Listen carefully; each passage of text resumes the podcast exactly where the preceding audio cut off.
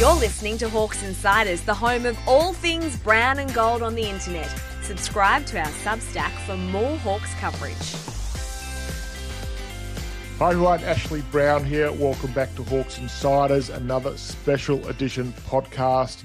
And if you thought Peter Burge last week was a beauty, this one should be just as good, if not better, and even more informative.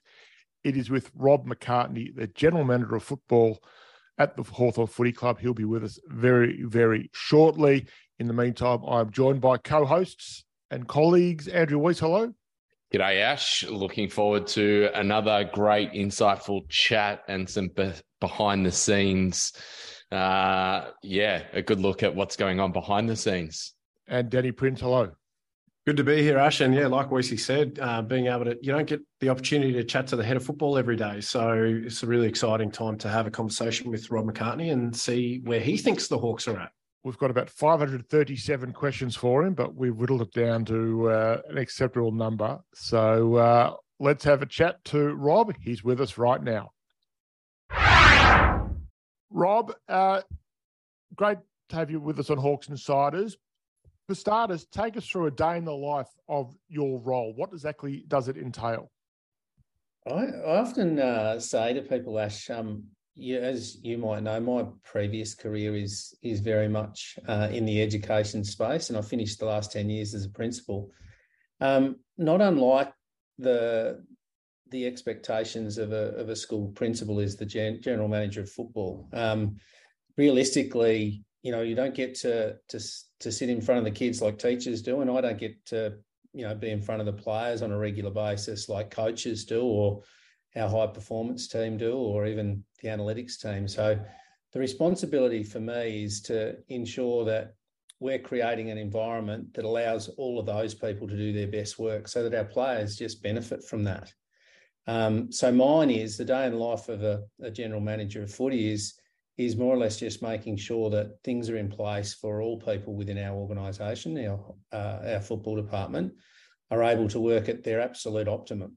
So that could involve, you know, catching up and having having conversations with different people within the different departments. It's very much about at this time of the year, you know, setting agendas around what do we want, what does success look like for a for an analytics team, for a, a medical team, for a strength and conditioning team, for a coaching team um, and once we understand what success looks like, how do we measure that? So, getting those things in place at this time in the year so that we can just have really good and robust conversations throughout the year in regards to you know how we're actually tracking. I, I find I, I I absolutely find it baffling that you know um, you know people need to come into football clubs and do these reviews um, because realistically the the fact is that we're reviewing all the time, and and the only thing that might not be happening is that that information isn't getting, getting to the right people. But at our club, um, the board's very much aware of of what we're trying to achieve, how we see and and measure success, and and in fact how we're going with that. So when you started, you painted a vision for the club that was sort of roundly hailed, a, vision for the football operation. Can you expand tell us a little bit about what that vision was and how far down the path towards that vision being achieved are you? Yeah so the the vision was was very much it was at a time where it was the end of of 2020 2020 um, and you know we'd come off the the back of that year where everyone was away from home and playing footy in a in a hub environment and you know we we'd come to realise that um, there needed to to be change at our football club at, at that stage. A group that had been amazingly good servants and, and amazingly good players for our football club were were coming to the end of their peak, you know, of their powers. So, you know, it wasn't now a time to to keep topping up and trying to get close again. It was a time for you know significant change. So the the vision was very much around, you know, it's time to embrace change and plan for an exciting new future. Um, one that had to be really strategic in its intent, um, and one that you know would within five years give us another chance to get back to that point where we compete again, not just at the pointy end. We're not a club that is just happy to play. Sorry, we're not a club that is happy to play just finals. We want to compete at the pointy end. So you know that vision was all around. You know we needed to to set you know some significant standards around our high performance culture, and that's that bit I was talking to you about before in terms of each of our teams within the, the football department having a real understanding of what success looks like, not just at Hawthorn, but in the competition, competition best practice, and then how we're measuring that and how we're staying accountable to that, and how we're having the robust conversations about developing our people so that they can be the best in their roles. You know what was around also obviously prioritizing that we had to go back to a development phase, um, a phase where we needed to get games into young players and find the next crop of players that were going to be, um, you know, the 13, 14, and 15 premiership players of just the recent past. Um, in in that, we also had to to look really hard at our leadership. Um, so we'd been really well served by a number of exceptional leaders, in, and Hodgie probably being the, the epitome of, of that. But you know, we had a bit of a void of of who was going to be the next Hodge or Mitchell within our football club. Um, so we needed to not just hope that this this leader would emerge. We needed to become more strategic about the programming that we provided. Um, with all of that, those priorities then needed to be reflected in how we spent our money. Um, so, you know, in business, as you guys would know, um, you know, the, the best businesses know what creates and and brings about change in performance and and creates the results that you want, and that's where you spend your money. So we needed to go back to putting investment into development, putting investment into into leadership, and most importantly, putting investment into into our recruiting because we knew at that stage, and this was a key pillar of of um, this vision, was that we needed to go back to finding high end talent through the draft and getting as many of those players in as quickly as we possibly could. Um, and then hopefully those players would, you know, more or less evolve with the group that we had at the club that were sort of 24 and under at that phase. So we were always talking about, you know, are these players going to be here when we win our next premiership? Um, and that was pretty significant in in the plan. And then finally, the the last leg of that strategy was to to ensure that we, um, you know, we were pretty brave and courageous and bold and aggressive around our our workforce planning. Um, an example of that is, you know, the Peter Burge coming into the to the football environment as our high performance manager. We knew exactly what we wanted in that space, and and we weren't scared to to go about getting that in a in a manner that brought you know the outcome that we got. It's a incredibly detailed uh, answer to that first question, Robin. Um, we're probably going to unpack those sections, I think, with various questions as we go along. Um, I wanted to start with the time that you came in. You obviously replaced uh, Graham Wright when he departed for Collingwood. Firstly, interim, and then I think it was official your two-year anniversary in this role, um, February, right, 2021, um, and that was a period of, of of huge change for the football club, and and I guess the last two years have been massive for our football club in terms of change. How has um, how's that gone from your perspective as the head of football, seeing the change of um, arguably the most successful coach of the modern era into uh, the heir apparent uh, in Sam Mitchell, and what what does that look like? And then you know, piggybacking off that question, the changes, and you talked about the playing list changes and being really aggressive in that space. Has that been a direct result of the coaching change or was that always you know the aim for the football club going forward? Yeah well um, you're right. Um, you sort of step straight into the fire in in starting in 2021 as the the head of football of the Hawthorn Football Club um, look Alastair's been an outstanding servant of, of our football club, and yeah, there's no doubt he's he'll go down in history, and we can be hundred years on and talking about this, although we won't be. Um, someone will be, and they'll be saying that this Alastair Clarkson was was a you know a mastermind of success for this football club, maybe the the greatest coach um, you know of, of of that era and that time. Well, what happened though was that um, we were in a phase of of as a football club where we knew that the playing phase of that era was nearly coming to an end, and a lot of those conversations were were had between Alastair and um, you know our football club, uh, where that was sort of heading. You know, I think we'd all agree. You know, the one thing that that probably could have been done better was just the the handling of of that departure. Alastair was quite diplomatic in in leaving, but Sam never got the chance to really enjoy that phase of of becoming a coach. You know, someone that you know had been really planning for this for a hell of a long time.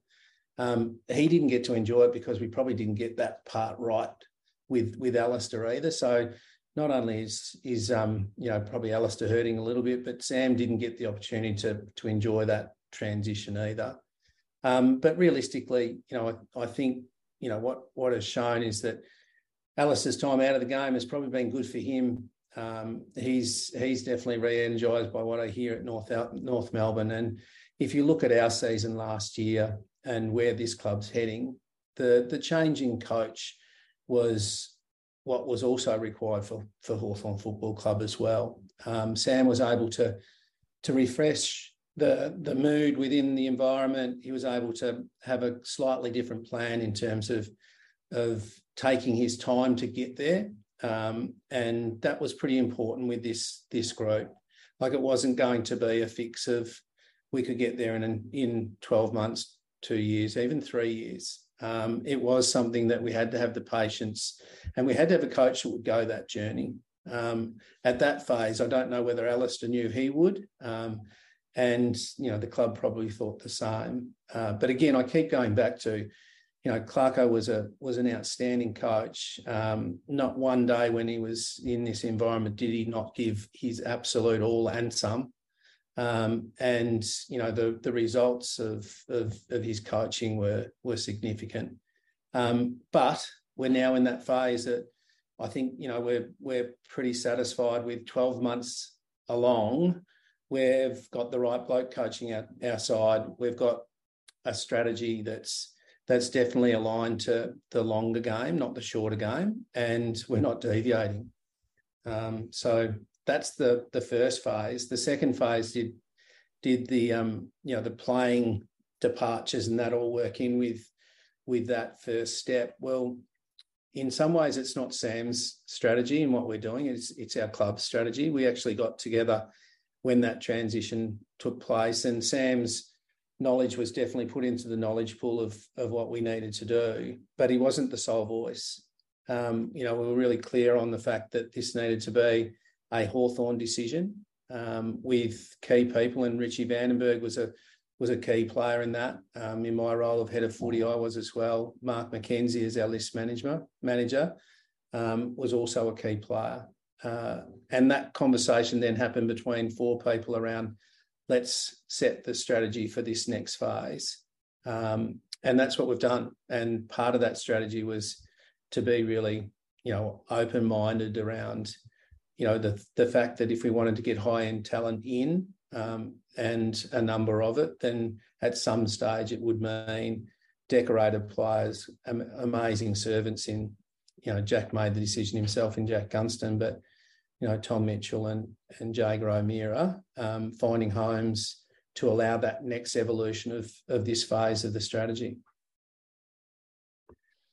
Rob, in terms of obviously that's a, a, a monumental shift for the club, certainly um, from what we can see in terms of optically that that coach transition and that filtered through to all elements within the club. To most recently, um, you know, that the board changes at the end of the last last year. For you personally, in your role, did you feel there was a significant shift with how you had to approach your role and, and did that change significantly? Was that difficult to adapt to for you?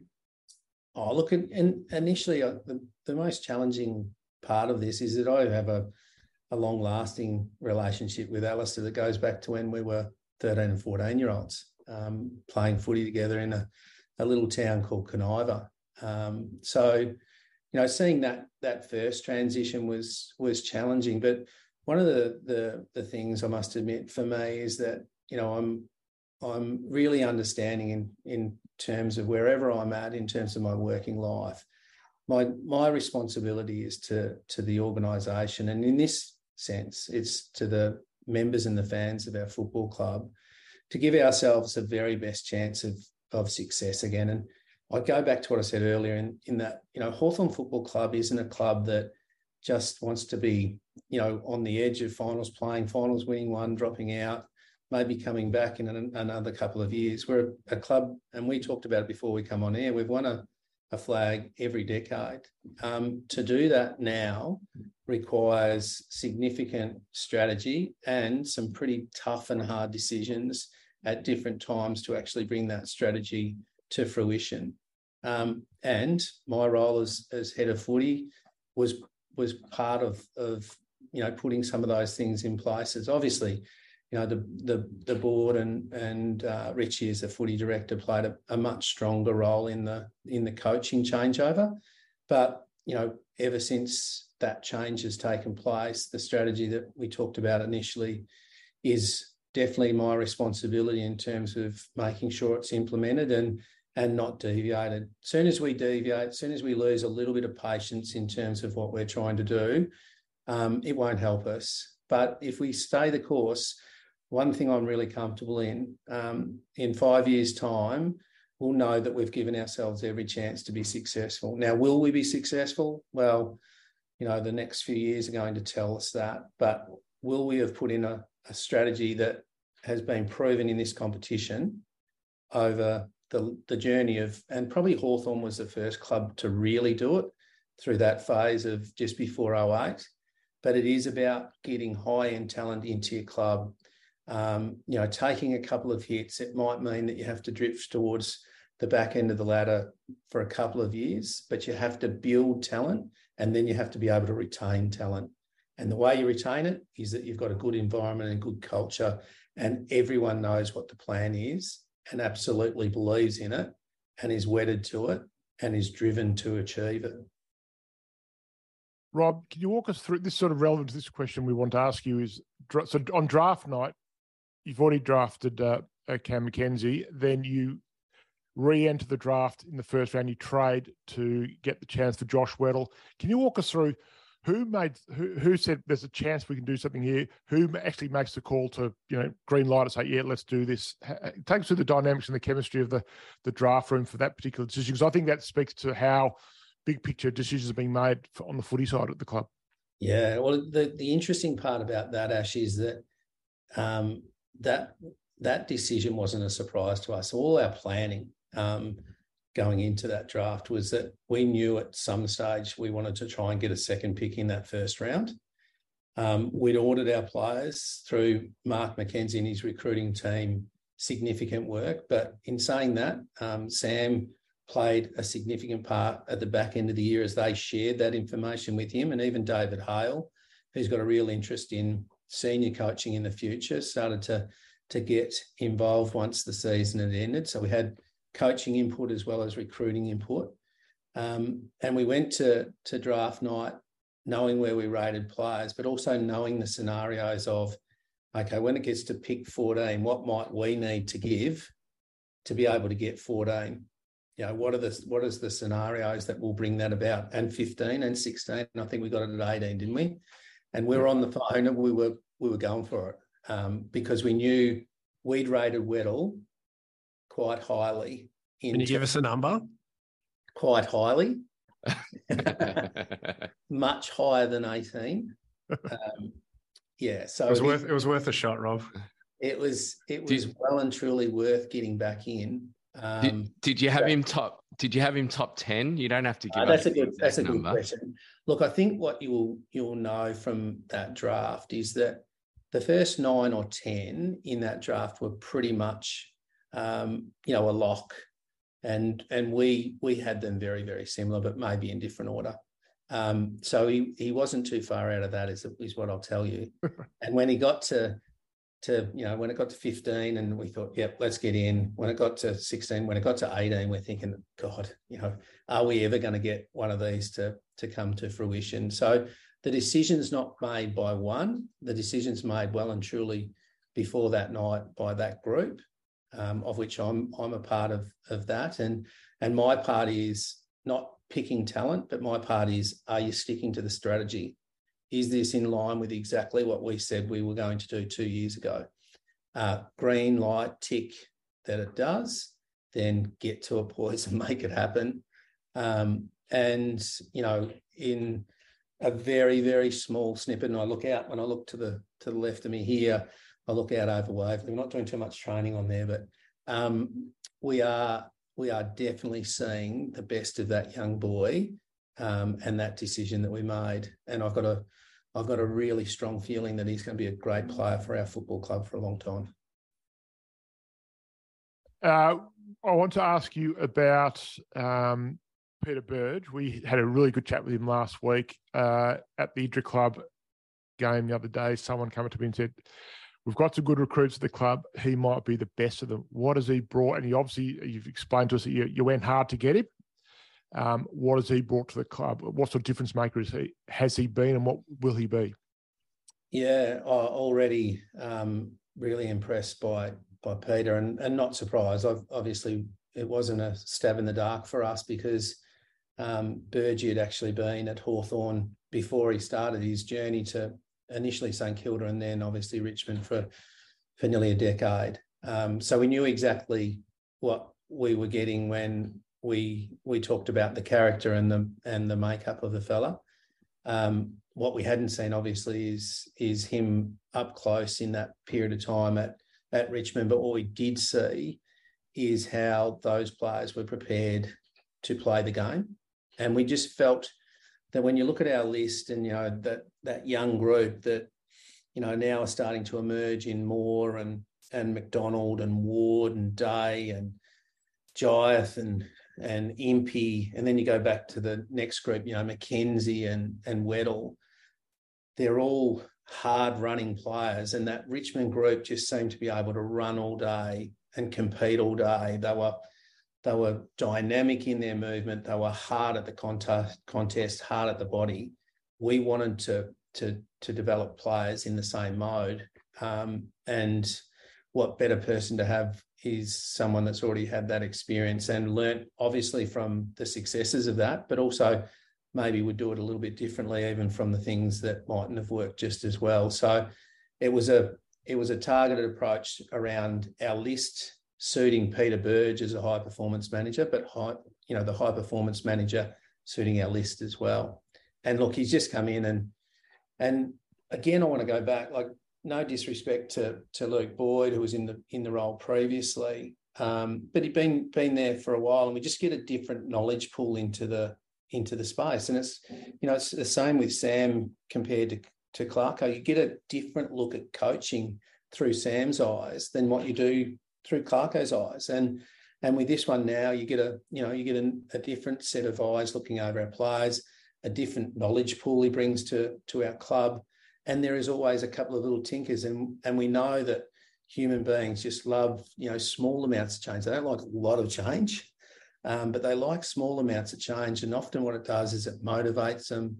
It creates a little bit of belief in in who they are and what they're doing. Um, they become re-energized and excited about what what um, might be in store for that next training session. And and peter's been very much that and more. Um, terrific fella in that he's a relationship builder, but has got a pretty strong and and hard nosed belief in what's right and what's wrong, and he's not prepared to to deviate on on what is right. Rob, I think it's clear to see the direction that we're heading in, and certainly at at this point in time, in terms of members and fans, there seems to be quite a bit of leeway being given to the journey that we're on. Um, and and you mentioned needing to be able to. There are no short. Um, there are no shortcuts. This is the plan that's in place. Um, th- there is a phrase that's been bandied around a bit recently around no speed limits. Um, so, what, from your point of view, what are the expectations for this season? I guess, and how fast tracked can Operation Next Premiership become? Um, and, and what does that balance look like? Yeah, um, it's a great question. It's don't worry. It's one that we we ask ourselves in in here as well. And um, the the hardest thing for for us, and and I know what maybe our fans would like to to grab hold of is that oh look, the club thinks they'll win this many games this year. Um, that's hard to to predict in in where we are in in this phase of of this program that we're in. Um, and that being the reason being is that we have made the choice through through opportunity um, to release not Jack because Jack made the decision, but you know Tom and and Jaeger, uh, and go with a, a, number of younger boys through the draft. Um, even trade for for a couple in Amon, Meek, and Stephens. Now, realistically, there'd be some that would question and say, well, does that make your list weaker, um, not stronger? What we would we would like to think is that if we can continue to develop this group, I think the second half of the year should be a better better season than the first half in terms of possibly win and loss. Now, what I've also seen is I've seen sides turn things around like Collingwood, um, who went to nearly the bottom of the ladder uh, and then jumped within 12 months. Now, I think we'd be unrealistic if we thought we were going to do something like that. But could we win games that people don't expect us to win early in the season? Too right, we could. Like this group has a real strong belief in that they're going to be the players who play in the next premiership. They're not thinking that the, the next successful era is going to bypass them. And they're they're hell bent on making that happen as quick as they can. So the, the bit about no speed limits is that the players are actually setting that themselves. They're sort of saying to us, well, we're we're keen to to be successful. We've seen what success looks like at this football club, and we want a piece of it. Um, and we'll train really hard, and we'll work really hard, and we'll do the extras that give us every chance to to be successful as quickly as we can. Um, so I I fear what will happen is that this is a development year for our footy club, without a doubt. We want to get another 20 games into to Changkuoth. Uh, we want to get another 20 games into, into Ward. We want to get another 20 games into MacDonald and many others so that we can get to the point where we've got a group that at the end of this season has got an average games of, you know, a touch over 50, closer to 60. Uh, what you do know is, and history tells you, is that premierships are won around about 90 to 100, although if you look at Geelong last year, it's a hell of a lot more than that. Um, but historically, you know, the, it was quite interesting even before before last year's. I think it was nearly like 99 games was the average of of the last sort of 10 years in terms of premiership um, average games of players within those premiership teams. We've got to build those numbers up in our players. Ours are too low at the moment. Um, so get games into those kids, let them do what they do best, and that's have you know, a real crack at at um, each opponent and every opportunity that presents.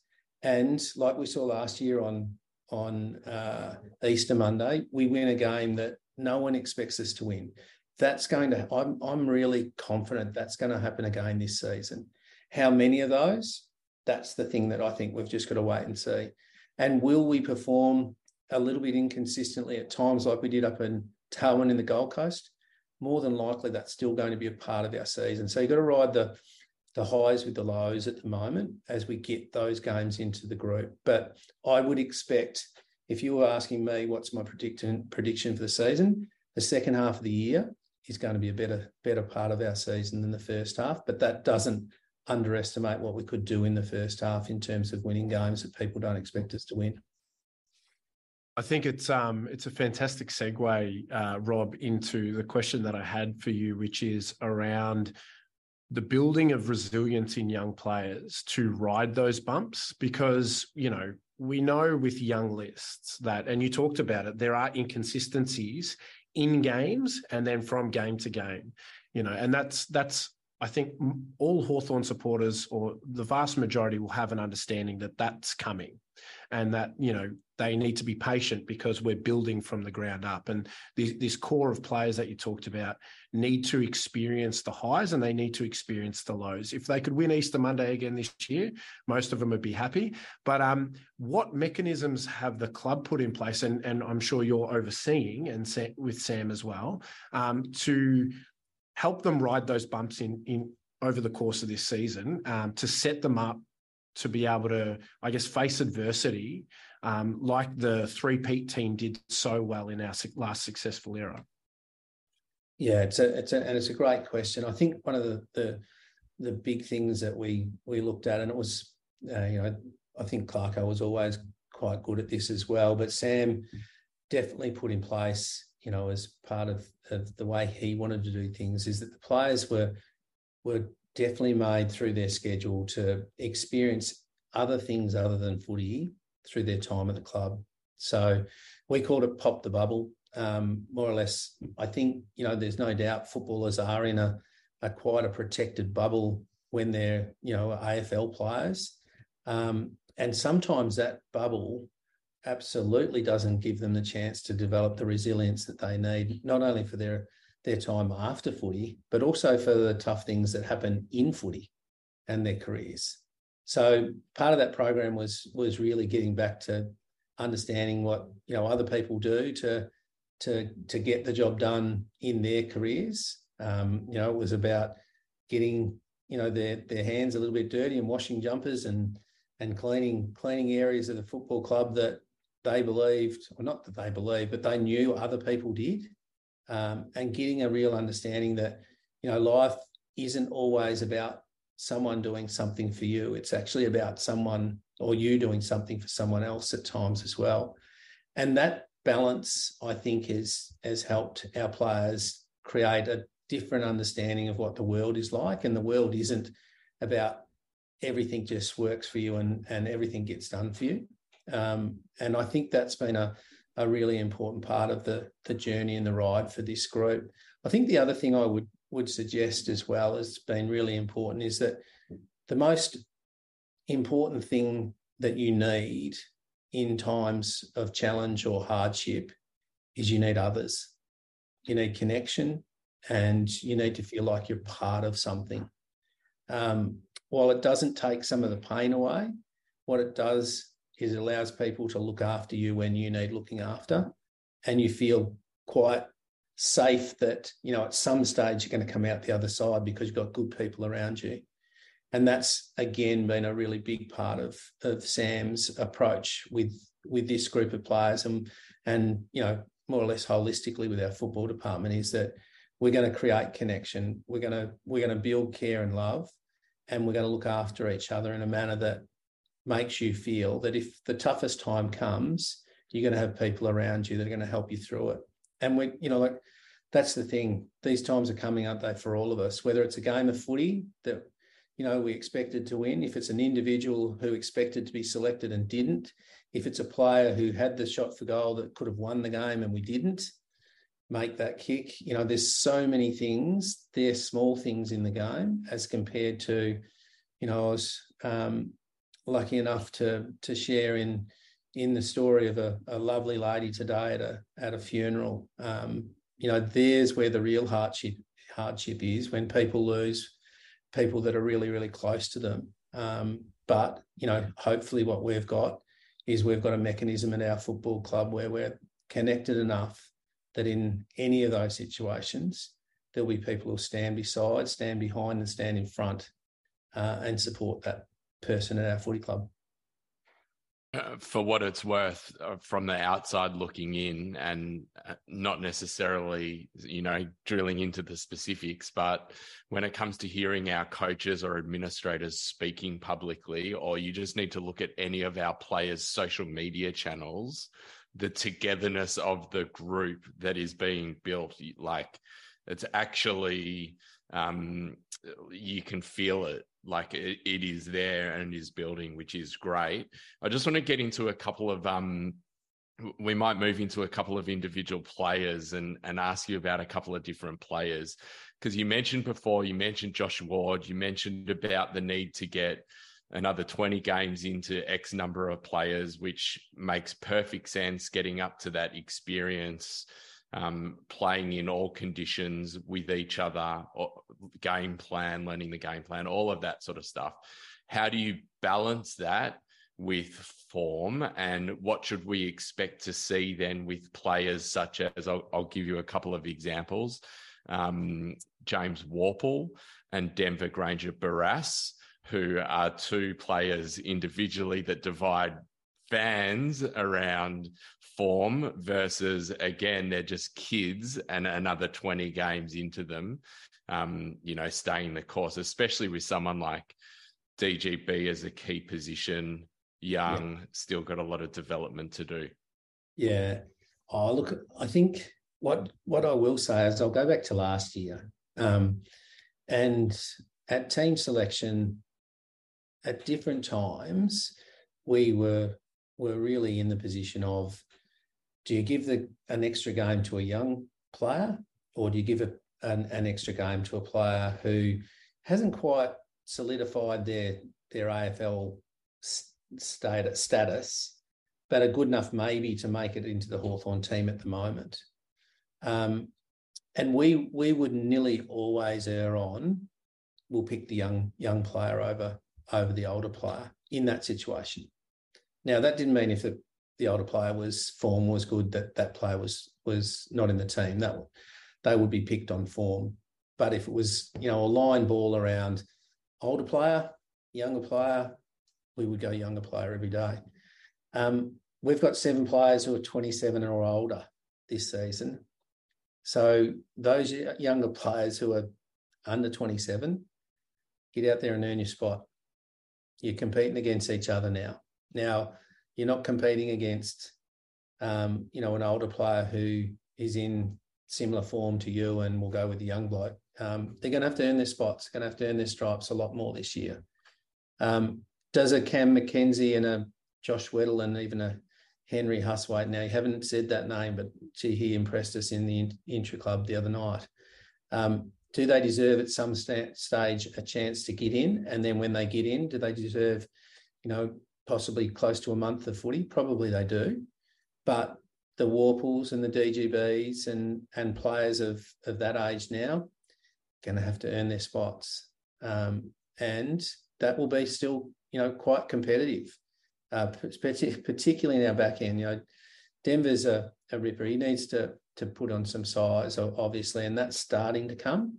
Um, but you know, there's eight or nine players in that back six that have to fit into seven spots. Um, and at this stage, it's now no longer a, you know, a Denver Grainger-Barras or a Kyle Hartigan. It's a Denver Grainger-Barras or another younger player. It could be a Josh Weddle.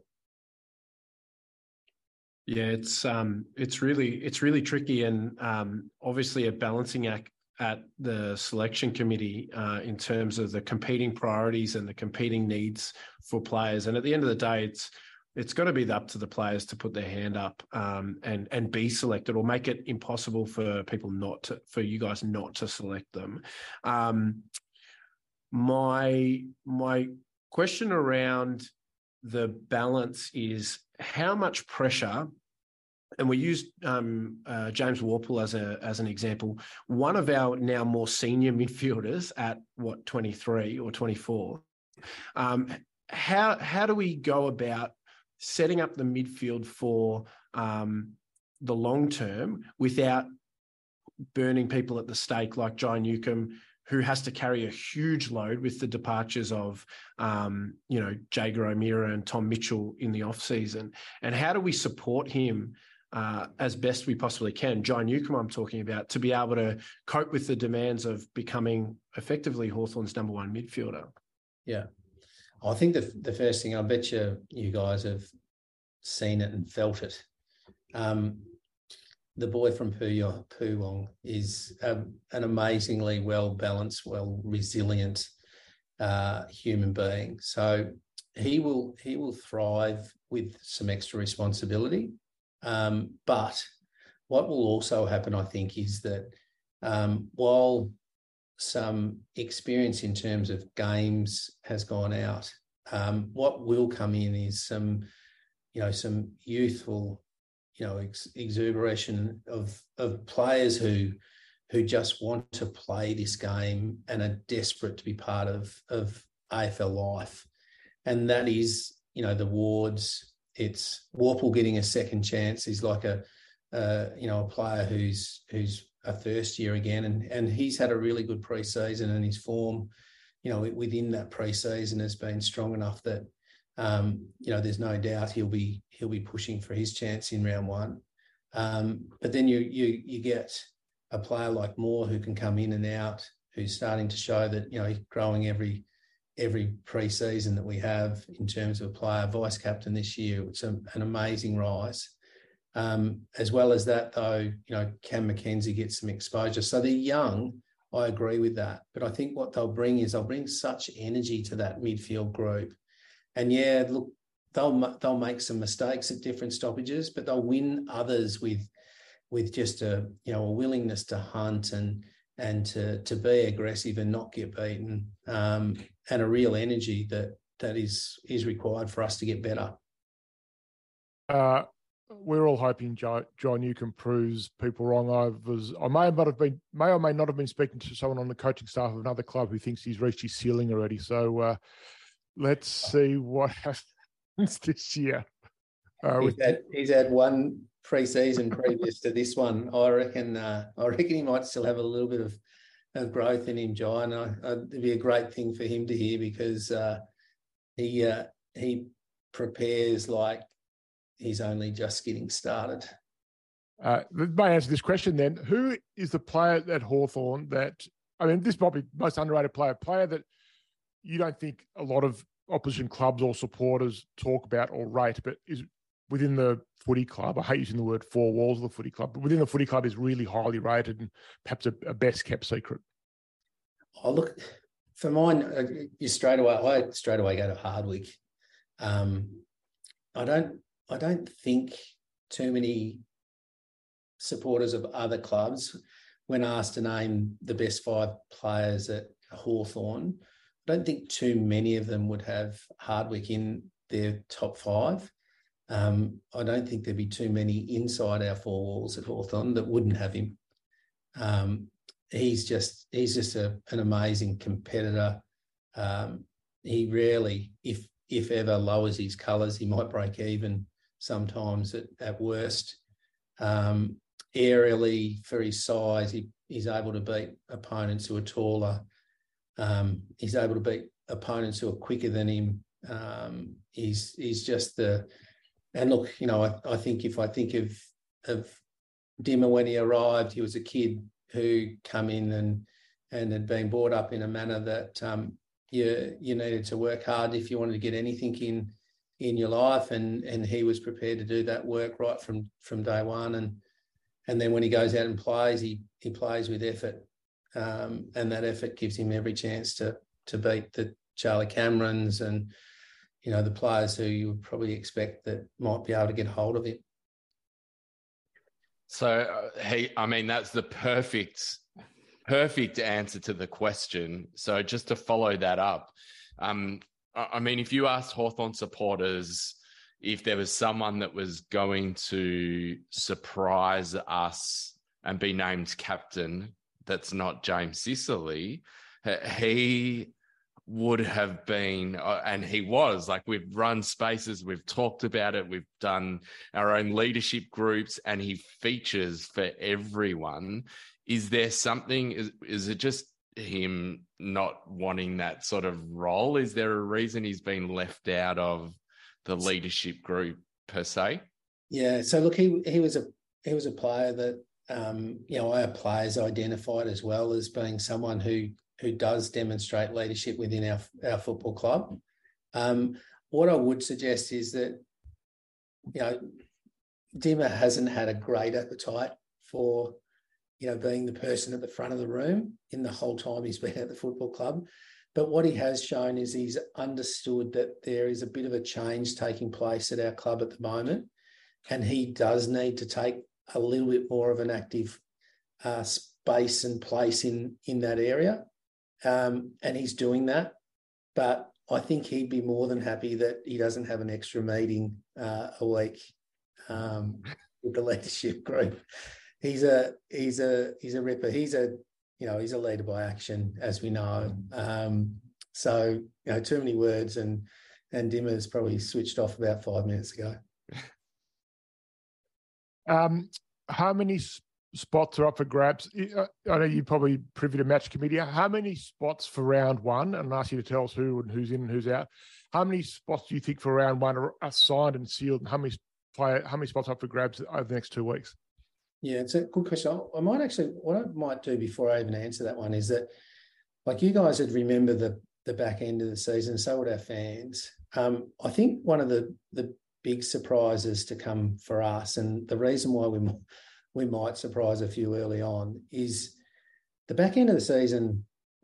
Frost was injured, Day was injured, Impey was injured, um, Bramble was injured, Wingard, CJ was injured, injured, Wingard was injured. Like we had such a, a significant group. Reeves didn't play the back end. Worpel didn't play the back end we got a lot of players that are going to come back in and compete for spots. If you think about that last month of football and those players not playing, how much better are we going to be with with those seven or eight um, playing footy? But not only that, I think one of the most important things around that group of eight is that they've all had really big pre-seasons, so they've got a real good base that sits behind them going into the year. So even even Jiath you know, last year going into the season, only just got to the line round one. It was like a it was a race to get there, and he played amazingly well in the first five games. Um, but because he didn't have the base, he didn't he wasn't able to endure that, and then at the end of the year wasn't able to even play because of injury. So a number of those players were in the same boat. Impey was off an ankle injury that just niggled for a long time. Frosty sort of had an interrupted pre-season. Um, and we didn't see the best of them. So positions will be really, really heated. And guys who played in the back end of the year thinking, oh, you know, I'm, I've, I've made it, I've cemented my spot, I played the last four rounds. They've got to now compete with those seven players coming back in and saying, well, I might take your spot. So there is real competition for spots. Um, you know, we've got three ruckman now in terms of Reeves, Meakin, and and Lynch. So there's there's competition there. You know, our back end, I just said before, um, you know, there's probably nine players I reckon who can fit into seven spots.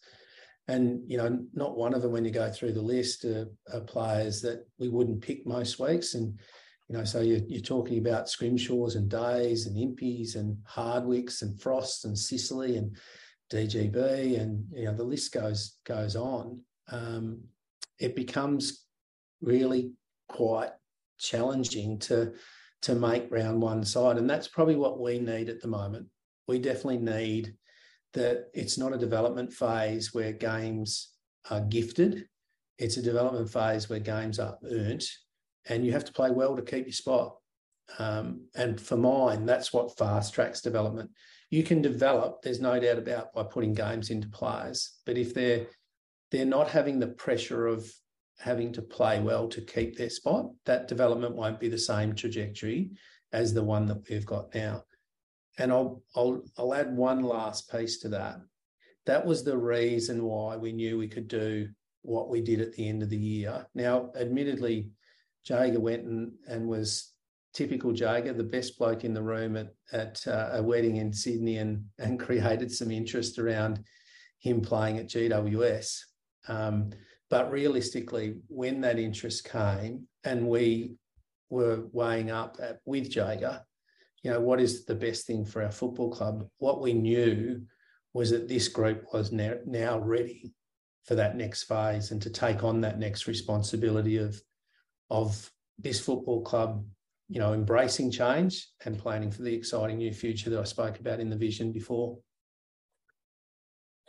piggybacking off that answer, then Rob, um, the the next two weeks are help frame the season with practice matches. Um, what's the club's approach to that? Do you just chuck in best 22 and, and go for it? Do you play the kids? Do you find a combination of both? What what what does the club hope to get out of the next two practice matches ahead of the season starting? And is there a um, you know is it a we'll see a bit of Henry Hustwaite who was fantastic in that intra club match in Tide, and you know do we see uh, Cooper Stephens as another option through the inside midfielder? Um, do we see experimentation with players in different positions? What does it look like?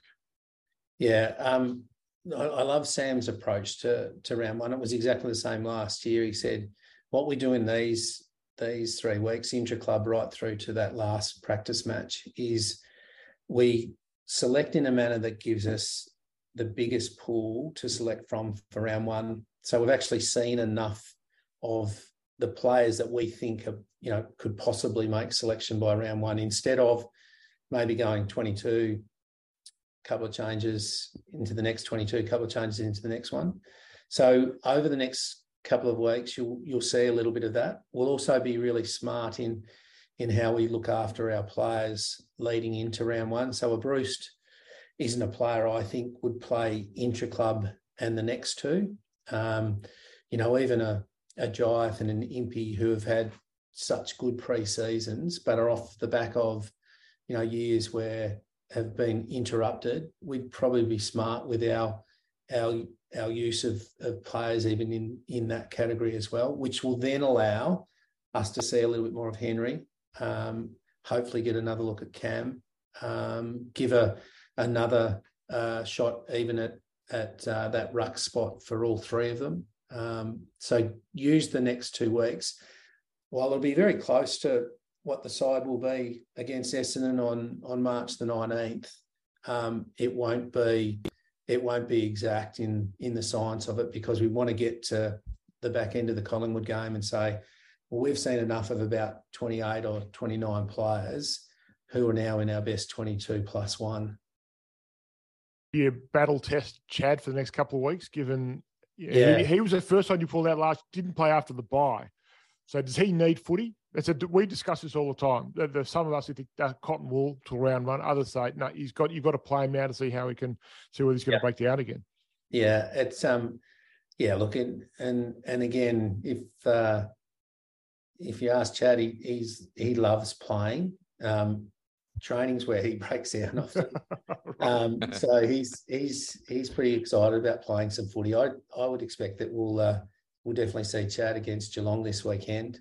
Um, the the intra club was a little bit short on a, a little niggle that he had, not a not a strain, but a little niggle that he had. Um, so we didn't take any any risk with that game. But um, yeah, look, he'll play he'll play this week, and and then I reckon it'll be a, a bit of a uh, a look at how many quarters he play against Collingwood, and and then be ready to go. Now he's he's like when I said before, Jiath and and Impey. Um, he's had his best pre-season uh, since he's been with us.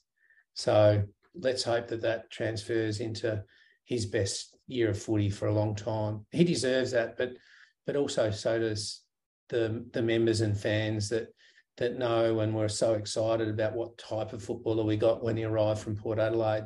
We just have only seen glimpses of of that.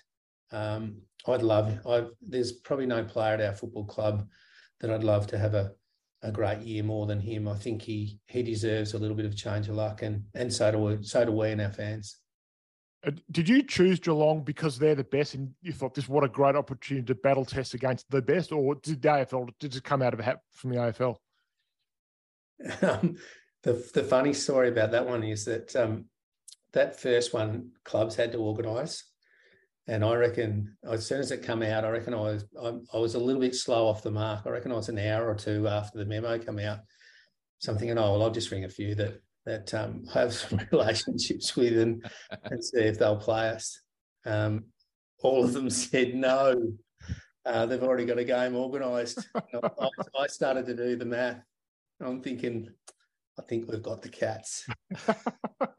so good. Let's let's take on the the reigning premiers. They're a they're a great team, obviously, and and I think they'll probably be at a different phase in even their uh, preparations for for the year. They played a, a month longer than what we did. Um, so you know, I think we'll probably get two clubs that are at a different phase, but it won't hurt our boys to to find out you know what the best do and and learn some lessons from that, but hopefully teach some lessons as well. And and wouldn't you get some confidence if you played well against you know a player who's you know really built a, a reputation in the game and and maybe even played well on grand final day. Last question. You talked before about uh, the role Richie Vandenberg played and some of the big decisions that have been made. He's no longer with the club. How important is the footy director's role for what you do, and how soon will it be filled? Is something that needs to be filled by round one, or the club's clearly taking its time over the over the search process? Are you comfortable with that, or do we need someone on board pretty well, soon? I just need to ask: Have either of you three been interviewed? You're not, no, bobbing, not, not, not, bobbing for the spot, are you? Still, still waiting for that uh, for that phone call, Rob. Uh, um, we're, we're, just trying to influence the decision by people whose names we've dropped on social media. But go on. Yeah. Is that an informal offer, Rob? Is that what's going on here? well, I tell you what, someone higher than me will be making informal offers. That's for sure. Um, Richie, outstanding, um, fantastic in in uh, his his visionary approach to to our football club and and where it needs to go. And that really did start a number of years ago. Um, we all know Van is on the field as as uncompromising in terms of once he's made his mind up. If there's a ball to get, uh, didn't matter who was in the way, get it. Um, you know, he's he's stood really strong around the the strategy that we have for for getting back to where we want to be, and that's towards the top of the ladder, not where we are at the moment. So he's been a great support to me. Um, he's been someone that I I will always bounce um, ideas off, opinions off, um, strategy off. So I can't speak more highly of, of Richie than than um, what I'm saying right now. He's he's been a, a significant part, and if we were good enough to get back to competing again, he'll be he'll, he'll have played a really big part in that. Where are we in terms of the, the new director. I know that they formed a panel. I know that they interviewed some. Um, not going to to say that uh, I'm aware of of any decision that's made yet, but I I do know in speaking to Andy Gowers that um, their next board meeting I think is around uh, the 27th, and that was a sort of time frame that they were looking at. So I'd expect that you know, within the next fortnight, um, we've probably got a pretty good idea of who that person is, and that person can get their feet inside our football department. I think that's really important and something we've done really strongly around uh, Andy and James, who have come in as new board members. Um, we wanted to make sure that they felt like they could get in, um, see our, our football department in operation, understand the strategy that we have and the decisions that we make um, see the quality of work, uh, and feel like they are very much part of the journey that we're on. Rob, that will wrap it up from us. This has been an incredibly informative chat with you. I think the members and supporters listening uh, would have even further confidence in the direction of the club and certainly feel uh, really up to speed where things are at. So we just want to thank you for your time. It's been, you've been very, very generous with your time uh, in speaking to us and on behalf of all Hawks insiders and people who listen to us and follow us, best of luck for the season. It's a big season, but I think everyone's tremendously excited. I can't remember a time. It's maybe you talk to non-Hawthorn people and they question you must be disappointed about you know Meara and Mitchell going and what are you guys doing over there? But there's complete unanimity from every Hawthorn person I speak to. I speak to a lot that the club's actually every decision you've made last 18 months is the right one. So you, you feel you have filled a lot of people with a lot of confidence. Yeah, look, uh, thanks. The the things that you guys do too is uh, is so important. The you know getting them the message out to our people. We want we want this ride not to be one that surprises anyone. We want it to be one that people are really aware and they can keep us accountable to it too. I think that's really important.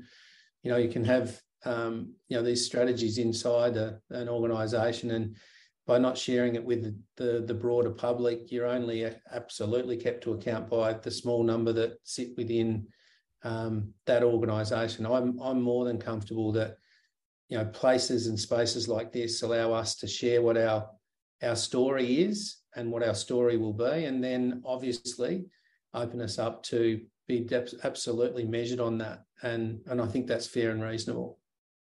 Well, uh, thanks again. Best of luck for the season. Uh, hopefully, we'll get the chance to catch up and maybe do some sort of mid-season catch up with you and see how everything's tracking. But uh, best of luck for the practice games and then, more importantly, for the season ahead. Thanks for your time.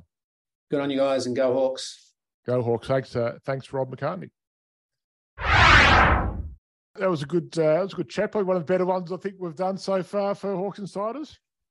I feel like we say that after every chat we do lately. I think the insight that we've had and the guests that we've um, had access to, uh, especially with Peter Burge last week and and uh, Rob today, is just it's unreal, and it's really really good to see the club being really open with the information that it gives its uh, its members and fans. And I think that only bodes well for the uh, buy-in from fans, I think, and members um, over the course of the journey that the club's on. And I think that that's just a really exciting prospect. The notion that uh, everyone was floating after listening to Burge and exciting, excited about where we're heading, they'll be floating and everything else after this. I, I feel like. No, I took John kick nine goals to one in the first quarter of the practice match. Just don't get too ahead of yourself. Well, maybe we should release it at quarter time of the practice match then. No, look, I think, you know, actually thinking back around the, you know, that comment about we've said multiple times looking at photos of the te- of the boys on their socials about just how united they are as a group and how we've got a good bunch of blokes together. And you know we hear it from Sammy but back to back um you know these two pods have showed us that we've got great people at our football club. We've got quality people that are clearly in the upper echelons of you know everyone in the competition in their position. And all it means is that we're setting ourselves up to give up give us the best opportunity. If we can um, be patient you know i think that's the key and and we've got it at the moment. If we can be patient and think about what life will look like in five years time when we're at dingley and all these kids have played those 100 games and we've got a couple of big name players in like we are we are on the right track which is very very exciting. Uh, thanks for your time gentlemen in joining us for this podcast. Don't forget uh, hawks insiders five dollars a month fifty dollars for the year for great hawthorn content just about something every day for people at the moment don't forget to join us on Thursday night for our post-practice game spaces. Our usual time, 8.30. We will go through this uh, Geelong practice game in the most minute detail. One of us has to actually watch it, but we'll make sure that at least one of us is across the entire game. It's a terrible time for people who are working or got kids, but uh, we'll make sure we're across everything. Um, and look for more stuff, also some stuff around the 83 Premiership 40 years coming up as well on Hawks Insiders. So thanks, everybody. Thanks to you, Andrew. Thanks to you, Danny, for being part of this. We will talk to you again very soon on Hawks Insiders. Until next time, bye for now. Thanks so much for listening to Hawks Insiders. Head to our Substack for more quality analysis, special features, news interviews, and so much more.